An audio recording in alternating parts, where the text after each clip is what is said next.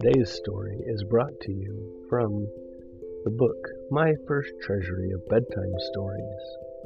Our story tonight is Owl Stays Up Late. The sun was rising, and it was time for Oscar Owl to go to bed after a busy night. As he flew home, he watched the other animals getting ready for the big forest parade that afternoon. I wish I could join in he thought, as they put the finishing touches to their parade floats. The squirrel twins were decorating their float with pretty leaves, flowers, and lots of glitter and paint. But more of it was ending up on them than on their float. We probably won't win a prize, giggled the twins, but we've had so much fun. Even though he was falling asleep, Oscar decided to try and stay up so that he could see the start of the parade. I know, he thought. Flying practice will help keep me awake.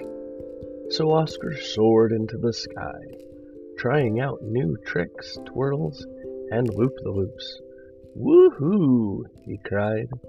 It wasn't long before Oscar felt so exhausted that his wings wouldn't flap any longer.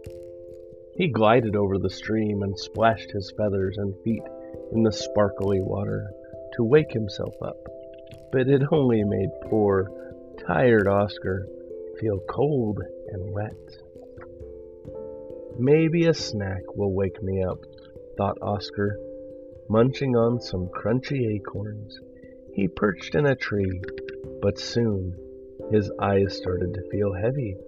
He was too tired to notice that the tree was decorated just like the squirrel twins' float for the big forest parade.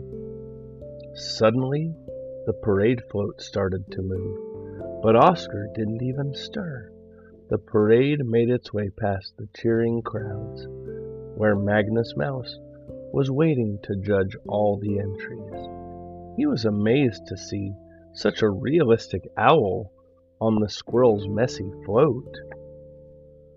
Your float is a bit untidy, said Magnus, but your owl is so lifelike. I swear I can hear it snoring. Then he awarded the squirrels a special prize. They both felt puzzled. They were sure they hadn't made an owl.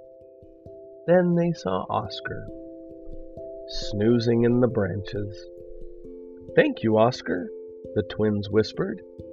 But Oscar just opened one eye and yawned. What a lovely dream, mumbled the tired little owl. He fell straight back to sleep for the whole day and never tried to stay up past his bedtime again.